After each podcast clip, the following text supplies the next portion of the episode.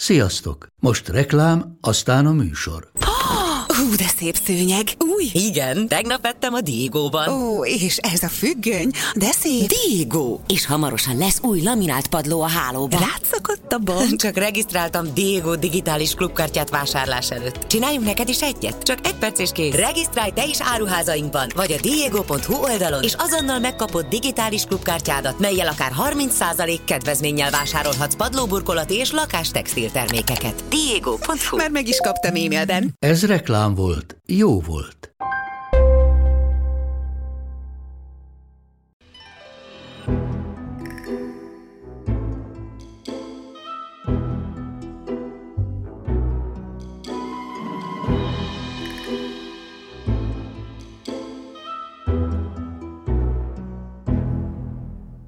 Sziasztok! Ez itt az Attágító Podcast kuriózumokkal a tudomány és a történelem világából, elképesztő, abszurd és humoros érdekességekkel.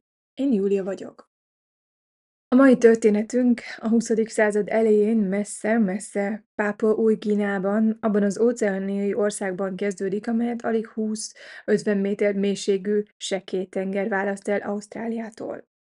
Forró, nedves egyenlítői éghajlat jellemzi a szigeteket, bár ez régiónként változó és a domborzat is befolyásolja. A természetes növényzet a trópusi, alig áthatolható őserdő. De nem csak az ott levő veszélyes állatok vethetnek véget az életednek, hanem az olyan betegségek is, mint például a malária. És ha mindez nem lenne elég, a sziget közepén 4-5 ezer méter magasságú hegyrendszer húzódik, ezen a vidéken nagyon gyakoriak a földrengések, és sok működő vulkán is található. Pápua új egészen egyedülálló. A világon egy országon belül itt beszélik a legtöbb nyelvet, mégpedig a jelenlegi ismeretek szerint úgy 830 nyelvet, ami egyébként a világ összes nyelveinek körülbelül egy nyolcada. A lakosság rendkívül heterogén, több mint 700 különböző törzs él az országban. A mai epizódomon az egyik ilyen népcsoporthoz, a Fora törzshöz látogatunk el. A Fora elnevezést egyébként az európai misszionárisok és antropológusok alkalmazták tévesen a népre, de ők mostanra elfogadták, ugyanúgy, ahogyan a közigazgatás által önkényesen létrehozott népszámlálási egységeket is elfogadták saját területüknek. Mielőtt az ausztrál közigazgatás az első világháború után létrejött volna a térségben, az ott élők élete nagyon más volt. Például csak nagyon kevés egyén tudta, hogy egyáltalán milyen kiterjedésű a nyelvcsoportja. A forranép kultúrája neolitikus volt. Nem voltak textíliák, gabonafélék vagy fémek, és csupán néhány csoportnak volt cserépedénye.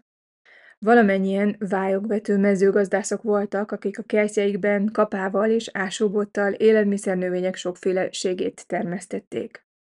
A kerteket elkerítették, hogy megvédjék őket a vad és házi sertések pusztításától. A férfiak fő munkája a kerítésépítés volt, a kertek területét is ők tisztították meg az erdőtől. Állattenyésztőként a sertés volt a legfontosabb, amelyet egyébként asszonyaik ugyanolyan gyengétséggel gondoztak, mint a gyerekeiket. Az állatok egyébként általában megosztották a házat az asszonyokkal és a gyerekekkel, és szabadon kóborolhattak a faluban. Egy betegség felüti a fejét. Sok más törzsel egyetemben a forra csoport is évszázadokig, évezredekig élt a modern civilizációtól felfedezetlenül. A törzs úgy 1920 körül hallott először fehér emberekről. 1930-tól aranybányászok, protestáns misszionáriusok és kormánytisztviselők jutottak el hozzájuk néha-néha. Ők találkoztak a kőkorszaki kultúrák teljesen idegen világával, varázslással és törzsi konfliktusokkal. Az első kormányzati őrjárat csak 1947-ben érkezett Észak-Fóriba, és az Okapa őrhelyet csak 1955-ben állították fel. De vissza a harmincas évek elejére. Egy rejtélyes agyi rendellenességről kezdtek el hírek érkezni, amely csak a keleti felföldön élő őslakosokat érintette. Áldozatai, a leírások szerint kontrollálhatatlanul reszketnek, hátborzongatóan nevetnek, és a betegségből nincs kiút. Mindig halálhoz vezet. Aranybányászok és misszionáriusok számoltak be az elborzasztó és furcsa halálesetekről, amely az őserdőben a forrad törzset tizedelte. A Fore régió az 1900-as években körülbelül 65-ször 40 kilométeres volt, és körülbelül 40 ezer ember élt itt. A Fore a betegség által leginkább fertőzött nyelvcsoport volt. Ami különösen feltűnő volt, az az, hogy a fertőzöttek főképp nők, lányok és gyerekek voltak, az esetek több mint 70%-ában. A betegek életkora 4 évtől 70 év fölöttig terjedt. És a betegség úgy tűnt, hogy családi eredetű volt, de ami nem passzolt bele ebbe a képbe, az az volt, hogy ugyanolyan gyakori volt a feleségek, mint a nővérek és lánygyerekek, tehát a vérrokonok között. A betegséget a helyiek kurúnak nevezték. Kuru a forog nyelvben azt jelenti, hogy remegni, vagy reszketni a láztól, vagy a hidegtől. A szájhagyomány szerint a kuru 1900 körül bukkant fel az Uvami faluban, a a törzsben, és onnan jutott el észak, majd tél foréba, minimális terjedéssel a Kejagena és más nyelvi csoportokba. Azok a csoportok, amelyekbe a kuru által érintett népek nem házasodtak, nem voltak érintettek. A kuru néhány éven belül endémiásá vált minden faluban, ahová behatolt. Az endémiás szó azt jelenti, hogy folyamatos megbetegedések vannak jelen egy régióban. A dél régióban azonban a kuru hiperendémiássá vált, ami a betegség tartós, magas szintű előfordulását jelenti. A kuru fázisai A kuru időtartama a prodromális jelek és tünetek megjelenésétől a halál beálltáig mérve átlag 12 hónap volt. A kuru jellegzetesen három klinikai stádiumra osztható: ambuláns, mozgásszegény és a végstádium. Van egy rosszul meghatározható prodromális időszak is, amelyet fejfájás és végtagfájdalmak, gyakran izületi fájdalmak, hasi fájdalmak és fogyás jellemez. A prodromális időszakot az ambuláns szakasz követi, amelynek a végét az jelenti, amikor a beteg képtelen bot nélkül járni. A félelmetes, természetellenes nevetési kényszer is itt bukkan fel. Ez a nevetés azonban egy önkéntelen neurodegeneratív reakció. A nevetés, amelynek lényegi varázsa a múlandóságból fakad, a kuru előre haladtával kísértetésé válik, és a közelgő halál érkezését jelzi. A nevetési kényszer itt a neurofiziológiai rendszer teljes összeomlásának megnyilvánulása. Szintén jellegzetes az először a törzsön észlelhető finom remegés. Ez a kuru tremor a reszketésre emlékeztet, és valóban felerősödik a hideg hatására. A törzs és az alsó végtagok izmainak koordinálatlansága következnek. Hamarosan egyensúlyzavar, bizontalan, imbolygó járás, tántorgás bukkannak fel. Mivel a betegek ekkor már tisztában voltak azzal, hogy a kuru körülbelül egy év múlva a halált hozza nekik, magukba zárkóztak és csendbe burkolóztak. A második, ülő szakasz akkor kezdődik, amikor a beteg már nem tud állandó támogatás nélkül járni, és akkor ér véget, amikor képtelen ülni anélkül.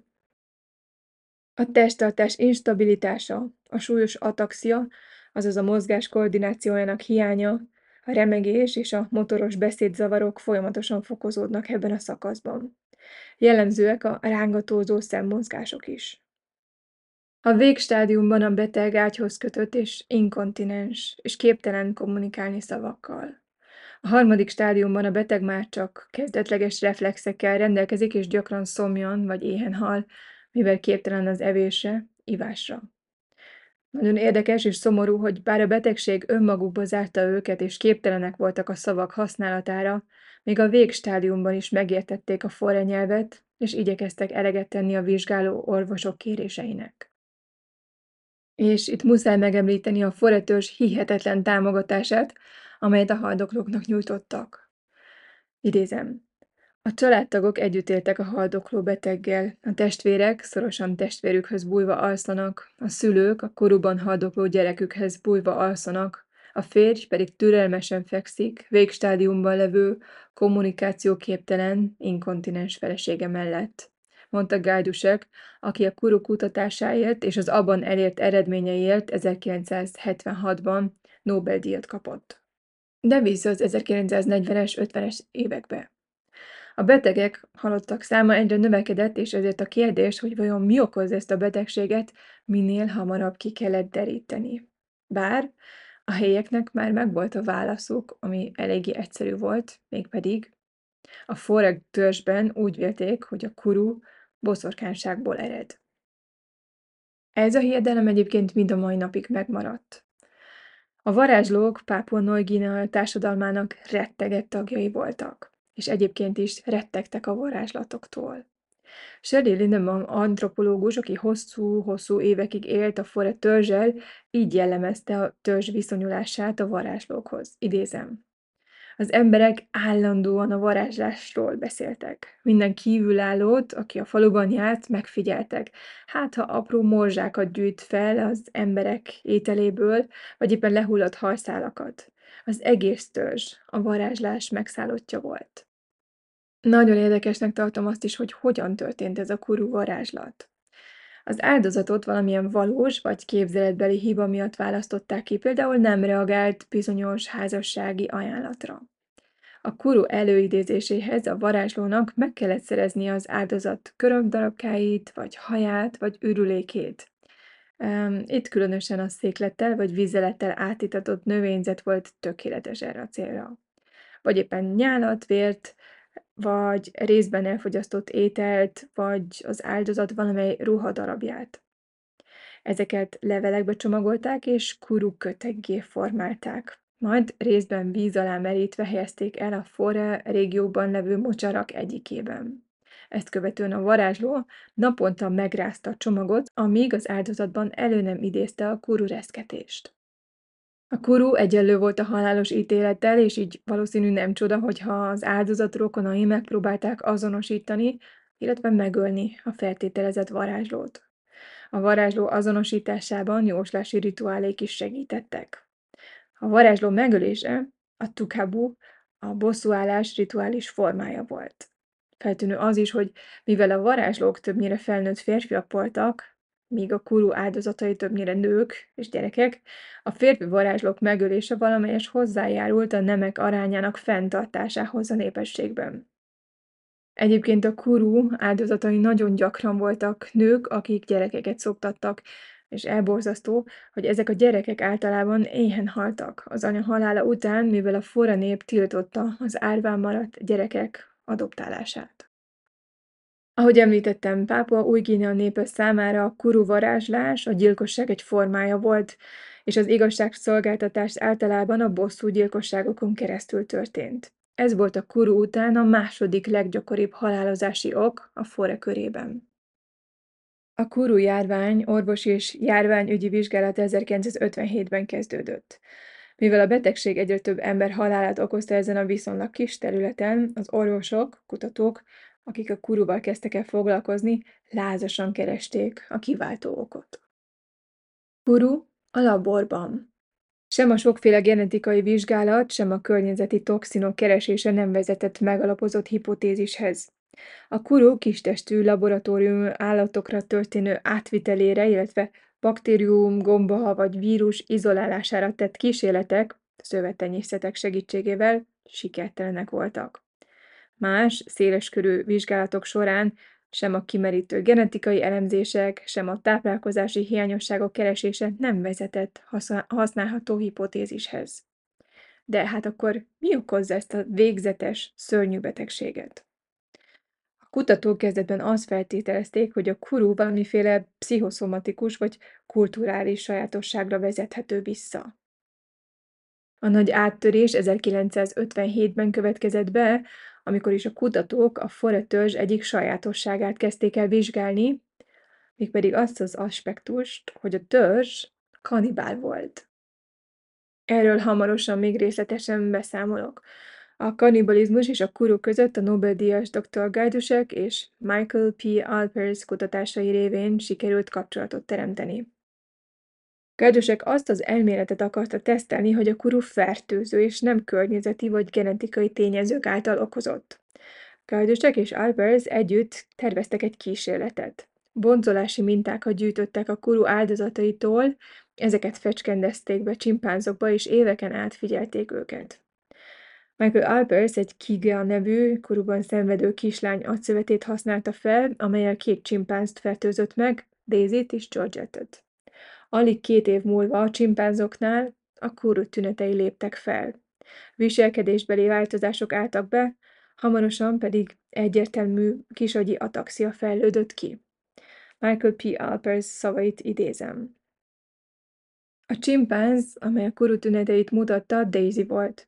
Őt Kige szövetével oltottuk be egy kislányéval, akit nagyon jól ismertem. A betegeimet otthoni környezetükben követtem figyelemmel a betegség kezdetétől a halálukig. Kiga esetében volt egy hosszú, hat hétig tartó időszak, amikor a kislány már végstádiumban volt, haldoklott, amikor már csak cukros vízzel tápláltuk, és amikor már képtelen volt mozogni. De még mindig tudatában volt a környezetének, még mindig képes volt szemkontaktust teremteni és felismerni, amikor csak meglátogattam. Büszke vagyok arra, hogy ismerhettem őt és a családját. A végső bizonyíték néhány hónappal később érkezett meg, amikor a halott csimpánz agyából vett mintákat egy londoni neuropatológus megvizsgálta. A csimpánz agyának rendellenességei megkülönböztethetetlenek voltak az emberi kurutól. A csimpánzokon végzett vizsgálatok tehát megerősítették azt, amit a járványtani tanulmányok sugaltak, hogy a betegség átvihető, tehát fertőző. Az emberi áldozatok agyából származó kivonatokat csimpázokba fecskendezve az emberi betegséghez nagyon hasonló betegséget eredményeznek, és a fertőzött csimpázok agyából származó kivonatok más csimpánzoknál is előidézik a betegséget. Ami azonban a kutatókat szinte az őrületbe kelgette, az az volt, hogy például a súlókorhoz hasonlóan nem találtak nyomát semmiféle kórokozónak, sem baktériumnak, sem vírusnak kutatók akkoriban azt feltételezték, hogy a kurut, és egyébként a súlókort is, és hasonló betegségeket valamiféle lassú vírusok okozzák, bár, ahogy mondtam, nem találták meg azokat. A kórokozót jóval később fertőző, önmagát sokszorozó fehérjeként azonosították. És apropó súlókor, utána néztem ennek a betegségnek is. A sullókor vagy reszketőkor lassú idegrendszeri degeneratív betegség, amely főleg juhokat, ritkábban kecskéket támad meg, és amely Európában már több mint 200 éve ismert. Először Nagy-Britanniában írták le, és szorványosan jelenleg is előfordul. Tünetei. Az állat, a beteg állat elmaradozik a nyájtól, vagy nyugtalanságot, fogcsikorgatást, reszketést, rendellenes fej és ajakmozgásokat lehet náluk megfigyelni. A bőrük nagyon viszket, és az érintett állat mindenhová oda dörgölőzik, ami gyapjuhulláshoz és sebek kialakulásához vezet. Az állatok ilyenkor gyakran kutyamód ülve, hátsó lábukkal vakaróznak. Mozgászavarok, hátsó testfél gyengesége, romló mozgáskoordináció, előső tagok túlhangsúlyozott mozgása következik, az ügető lóéhoz hasonló mozgást produkálnak. A betegség utolsó fázisaiban pedig már nem tudnak lábra állni, és elhullanak. Ami nagyon érdekes, az a következő, hogy a kuru áldozatok formaldehidben tartósított és a patológiai vizsgálatra elküldött agya a juhok súllókorja által okozott elváltozásokhoz nagyon-nagyon hasonló elváltozásokat mutatott. Konkrétan a kisagyban virágzó amiloid plakkokat és szivacsos elváltozásokat találtak, és szó szerint lyukakat ott, ahol korábban idegsejtek voltak. És most ugorjunk az 1980-as évek közepére, amikor is megjelent a kerge marhakor. A szarvasmarhák szivacsos agyvelő bántalmának nevezett kerge marhakor annak a következménye volt, hogy a tehenek más tehenek újrahasznosított belsőségéből származó lisztet fogyasztottak. A britek attól tartottak, hogy a fertőzött marhahús fogyasztása miatt a kergemarhakor átterjed az emberekre. Sajnos ez a félelem 1996-ban valóra vált, amikor a fertőzés Creutzfeldt-Jakob-kor változat néven megjelent az emberekben is. A Creutzfeldt-Jakob-kor ritka, halálos kimenetelő, ismeretlen eredetű, központi idegrendszeri sorvadás, amely általában szorványosan, általában a 60-as éveikben járó személyeknél fordul elő, bár néha örökletes kapcsolat is fennáll. Gyakorisága világszerte 1-2 millió főre egyetlen eset. Ennek a kornak a variánsa a szarvasmarháról emberre terjedő forma, tehát a kergemarha kor embereknél előforduló formája. Kezdeti tünetei az álmatlanság, depresszió, tudatzavarok. A beteg furcsa, idegen fizikai behatásokat érez, például mintha hangyák mászkálnának a testén. A kezdeti tüneteket aztán demencia, azaz gyorsan súlyosbodó értelmi leépülés követi, majd akaratlan rángó mozgások jelentkeznek. A betegség utolsó stádiumában a beteg megvakul, ágyhoz kötött. Halálukat általában másodlagos fertőzések, felfekvés, tüdőgyulladások okozzák. A betegség gyógyíthatatlan és minden esetben végzetes. Az első tünetek megjelenését követően néhány hónapon, legkésőbb egy-két éven belül a beteg meghal. De pontosan mik a prionok, és hogyan tudnak ilyen szörnyű, gyógyíthatatlan és halálos betegségeket előidézni?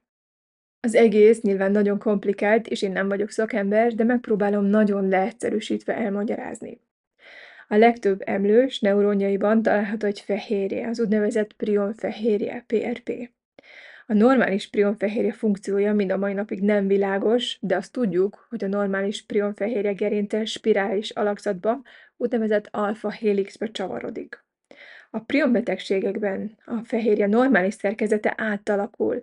A spirális hélixek egy lapos konfigurációvá, úgynevezett béta-lapokká nyúlnak. A normális prionfehérje mindössze néhány órán át marad életben az idegsejtekben, mielőtt a proteázok azt megemésztik. A mutáns prion azonban nem bomlik le, hanem felhalmozódik az idegsejtekben, és pontosan ez a probléma. A kutatók úgy gondolják, hogy a mutáns prionfehérje felhalmozódása okozza az idegsejtek pusztulását és a prionbetegség klinikai tüneteit.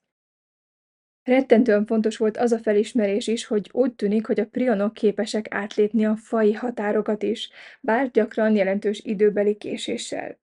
A kuronál a lappangási idő egészen félelmetes, de a mai ismereteink és a rendelkezésünkre álló adatok szerint a kuru lappangási ideje 50 vagy még annál is több év lehet. Csak összehasonlításképp az ebola lappangási ideje 5-14 nap, a tüdőpestisé 1-2 nap, a szalmonellózisé 12-24 óra.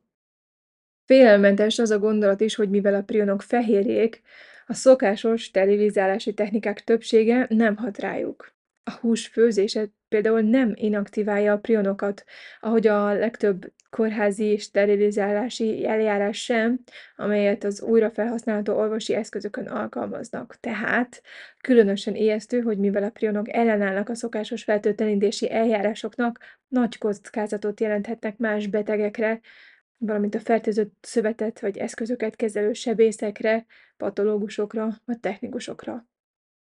Ma már több mint 50 prion mutáció létezik. A különböző génhibák különböző típusú prion betegségeket okoznak, mint például a már említett Creutzfeldt-Jakob-kór, ami a prototipikus példa, vagy a variáns Creutzfeldt-Jakob-kór, a kerge marhakór, ami a prionnal szennyezett marhahús fogyasztásával szerezhető, vagy a kuru, vagy éppen a fatális, familiális inszomnia. Erről most ejtek néhány szót, mert ez az egyik legfélelmetesebb kór, amiről valaha is olvastam. Egyes prionok azzal ölnek meg minket, hogy megtagadják tőlünk azt, amire a legnagyobb szükségünk van. Az alvásra. Egy szintén nagyon-nagyon-nagyon ritka prionbetegség a fatális, familiáris inszomnia, ami genetikailag, de véletlenszerű mutációval is létrejöhet. Ez a prion-betegség a talamuszt támadja meg, az adnak éppen azt a részét, amely az alvás ébrenlét ritmusát szabályozza. A betegséget először 1765-ben diagnosztizálták egy olasz férfinál, aki hónapokig tartó kábulat után halt meg, és feltűnő tünetei voltak, a pupillái kitágultak, verejtékezésben tört ki, majd erős remegés és koordinációs zavarok jelentkeztek nála. Mindezek alapján egyértelmű volt, hogy a talamusz volt érintett, és hogy az idegsejtjei elhaltak. Ezután kezdődött az álmatlanság. Az érintett képtelen a mély alvásra, ami viszont létfontosságú a test regenerációja számára. Az alvás hiány miatt hamarosan pánikrohamok, paranoia és fóbiák jelentkeztek, később halucinációk léptek fel. A következő fázisban jelentős súlyveszteség történt, majd súlyos elbutulás, demencia és kóma. Az érintettek általában egy éven belül meghalnak, mert egyszerűen nem tudnak többé aludni. Sem nyugtatók, sem altatók nem segítenek, legfeljebb valami tompa nyugalmi állapotot idéznek elő. Egy bizonyos ponton az áldozat elkerülhetetlenül kómába esik, és hamarosan meghal. A fatális, familiáris inszomnia nem kezelhető. A betegség minden esetben halálos. Szerencsére a betegség annyira ritka, hogy a kutatók minden egyes családot nyilván tartanak, ahol ez a probléma halmozódik. A világon eddig kevesebb, mint 30 családban, és összesen mindössze pár száz betegnél lépett fel. Felvetődik a kérdés, miért okoznak a prionok egyes embereknél halálos alváshiányt, másoknál viszont Creutzfeldt-Jakob-kort? A gének fontos szerepet játszanak ebben. A kóros prionfehérjék nem azonosak. Egy bizonyos mutáció a Creutzfeldt-Jakob tüneteket, vagy egy másikat, mondjuk éppen a halálos alváshiányt válthatja ki. Az érintett személy mutált prionfehérjében a D178N gén a kóros. A két betegség között az a különbség, hogy a 129-es pozícióban levő aminosav kicserélődik. Ha ott metionin aminosav található, akkor halálos kimenetelő al- alvászavar alakul ki, ha viszont valin, akkor az öröklődő Creutzfeldt-Jakob-kor lép fel. Ez az apróság jól mutatja, hogy az ember milyen hihetetlenül érzékeny. A több mint 20 ezer fehérje kódoló gének egyikén egy vagy két kicserélt aminosav határozza meg, hogy az ember tovább éle, vagy meglehetősen borzalmas halált hal. De most vissza a kuruhoz és a megdöbbentő felfedezéshez, amely az eredetéhez vezetett. Ahogy már említettem, a forratörzs kannibál volt, mégpedig a kannibalizmus egy speciális formáját gyakorolták. A következő percekben erről fogok beszélni, méghozzá elég részletesen. Ha ez a téma érzékenyen érint téged, akkor inkább ugorj át néhány percet. A rituális endokannibalizmust, azaz a rokonok megevését gyászszertartás részeként, ellentétben az ellenség megevésével, azaz az exokannibalizmussal, nem csak a forratörzs területén gyakorolták, hanem még számos más helyen is. A halott elfogyasztása vallási gyakorlat volt, amely különböző rituálékkal járt, és az elhunyt és családja iránti szeretetből és tiszteletből hajtották végre. A halott elfogyasztásának és a halott személy testének az élő rokonok testébe való beépítésének szokása, amely ilyen módon segített felszabadítani a halott szellemét, nagy jelentőséggel bírt a fora nép számára és a szomszédaik számára is. A Fora régióban a halottak elfogyasztása volt a legelterjedtebb temetkezési módszer. A sírokba helyezett holttesteket gyakran az elhunyt iránti szeretetből vették ki, és ették meg. A haldokló személy általában kifejezte kívánságát, hogy miként kíván rendelkezni a holttestéről, egyébként a család döntött. A kóró által érintett régióban a holttest eltüntetésének minden módszere magában foglalta a holttest elfogyasztásának lehetőségét. Ha a testet eltemették, a férgek ették meg. Ha egy emelvényre helyezték, a férgek ették meg. A forratörzs pedig úgy vélte, sokkal jobb, ha a testet az elhunytat szerető emberek eszik meg, mint a férgek és a rovarok. Azzal, hogy megették a halottat, ki tudták mutatni a szeretetüket és a gyászukat. A beteg halála után a család és a rokonok két-három napig gyászolták az elhunyt testét, majd egyfajta hordágyon vitték el egy bambusz vagy cukornált ligetbe. Ezeket a helyeket azért választották, mert árnyékot adtak a gyászolóknak, és az elhunyt lelkének, így boldoggá tették azt.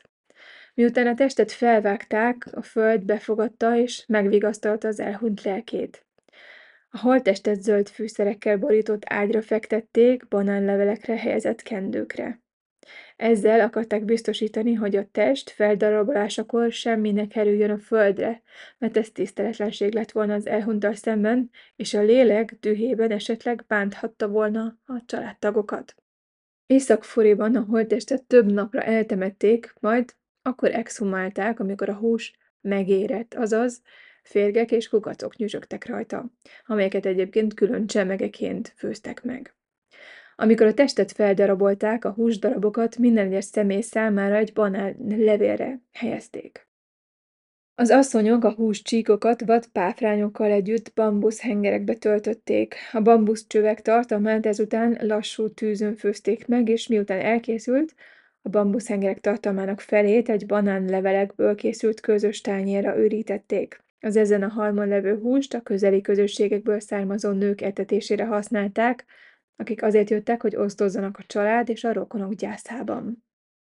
Az elhunyt menyei, lányai és testvérei általában egyszerre fogyasztották el a fejet, de esetenként másnapra hagyták. Az agy tartalmazta a legtöbb fertőző anyagot, és ennek az elfogyasztása volt nagyrészt felelős a kuru átviteléért. Az elhunyt fejét tűz fölé helyezték, hogy a haját leégessék, majd egy bambuszkéssel eltávolították a húsát. A koponya tetején egy kővel lyukat ütöttek, és az agyat apránként eltávolította az egyik idősebb nő, akinek a kezét egyébként páfrányokba tekerték. A szövetet ezután páfrányokkal keverték össze, majd bambuscsövekbe tették és megfőzték. Felmerült benne az a kérdés, hogy vajon kik ettek a húsból, az agyból. Itt a válasz. A három év alatti gyerekeket általában nem etették meg a test egyetlen részével sem, de a három és hat év közöttieket megkínálták, bár ez esetenként, illetve családonként változó volt. Egyes forra családok úgy vélték, hogy az agyszövet megakadályozza a gyerekek növekedését, de ezt a véleményt azonban máshol nem osztották, más forra családok úgy vélték, hogy az agy jót tesz a kisgyerekek növekedésének.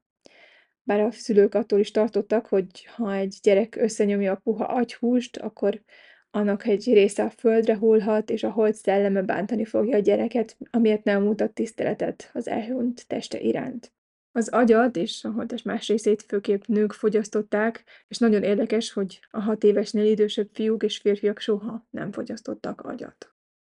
De vissza a rituáléhoz. Reggel az asszonyok a megmaradt húst, a csontokat és a folyómederből származó köveket a tűzhelyhez vitték, amelyet előző nap a holtest megfőzésére használtak. Ezután elvégezték az Ikvaja Anna nevű gyászszertartást, amelynek során megették a test maradékát is. A csontokat a tűzben kiszárították, hogy könnyen, éles élek nélkül törjenek. Éles szélek nélkül törjenek.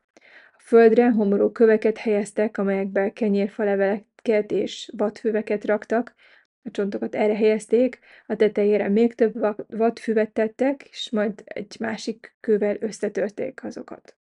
Ezt a technikát azért alkalmazták, hogy a csontokból semmi sem veszten el a folyamat során, mivel fontos volt, hogy az egész testet elfogyasszák. Miután összezúzták a csontokat és a füvet bambusz csövekbe helyezték, megfőzték és elfogyasztották. Végül az előző két nap során használt összes eszközt elégették a tűzön.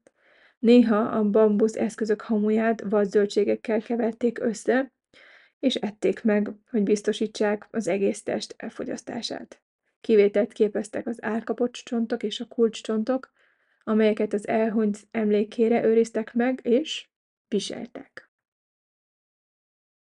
A kuru eredete A kuru eredete nagyon sokáig maradt megválaszolatlan kérdés.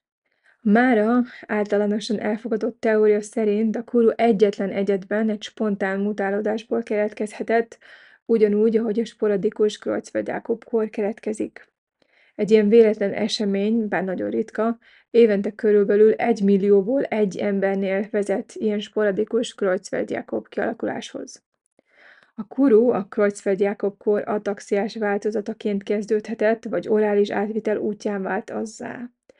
A kutatók szerint a fertőző ágens fajon belüli újrahasznosítása a fertőzött agyon, húson keresztül történhetett, amikor minden elhunyt szemét a rokonok maradéktalanul elfogyasztottak. Ez felerősítette mint a kórokozót, mint a betegséget a közösségben, és járványt hozott létre. Egyébként csak zárójelben genetikai bizonyítékok arra utalnak, hogy ez a távoli emberi módban többször is és világszerte megtörténhetett. De vissza a kuruhoz, figyelembe véve a Kreutzfeldt Jákob kor szorványos előfordulását világszerte, elkerülhetetlen volt, hogy valamikor egy eset előforduljon azon a területen, ahol a rituális kannibalizmus gyakorolták. És mivel a fertőzöttet elfogyasztották, ez okozhatta a fertőző prionbetegség kitörését. Miután ez a ritka esemény bekövetkezett, és a testet megették, mások is megfertőzöttek, és kurut kaptak. Amikor pedig más közösségekből származó rokonaik fogyasztották el őket, a kuru terjedése tovább folytatódott, és a járvány fokozatosan terjedt és erősödött. Végszó. A kuru eltűnőben.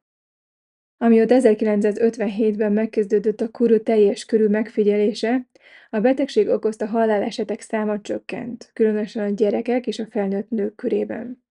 Az ausztráliai hatóságok 1960-ban betiltották az endokanibalizmust. 1970-ig több mint 2100 haláleset történt. Viszont a kutatók megállapították, hogy a több mint 2700 regisztrált kúrú beteg közül egyik sem született 1959 után. Ez a születési kohorz teljesen kúrúmentesen nőtt fel.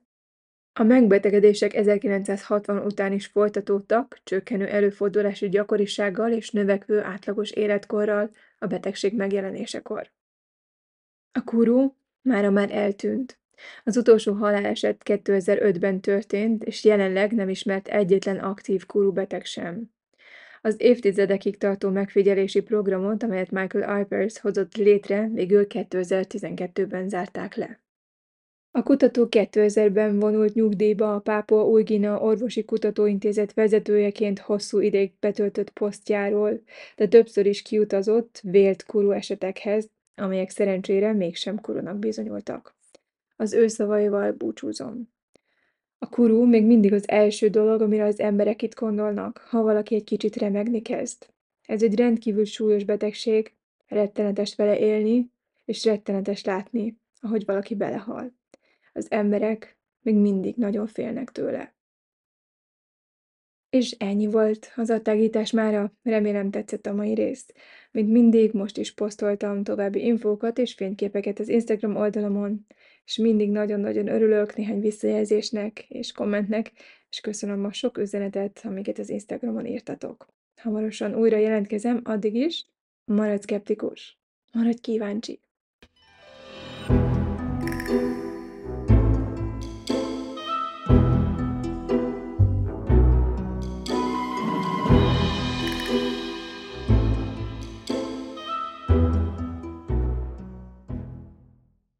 Ha más podcastekre is kíváncsi vagy, hallgassd meg a Béton műsor ajánlóját.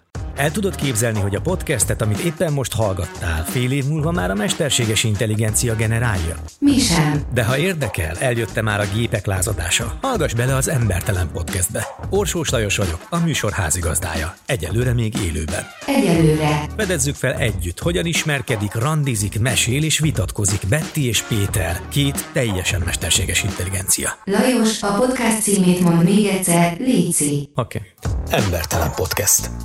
Ez a műsor a Béton közösség tagja.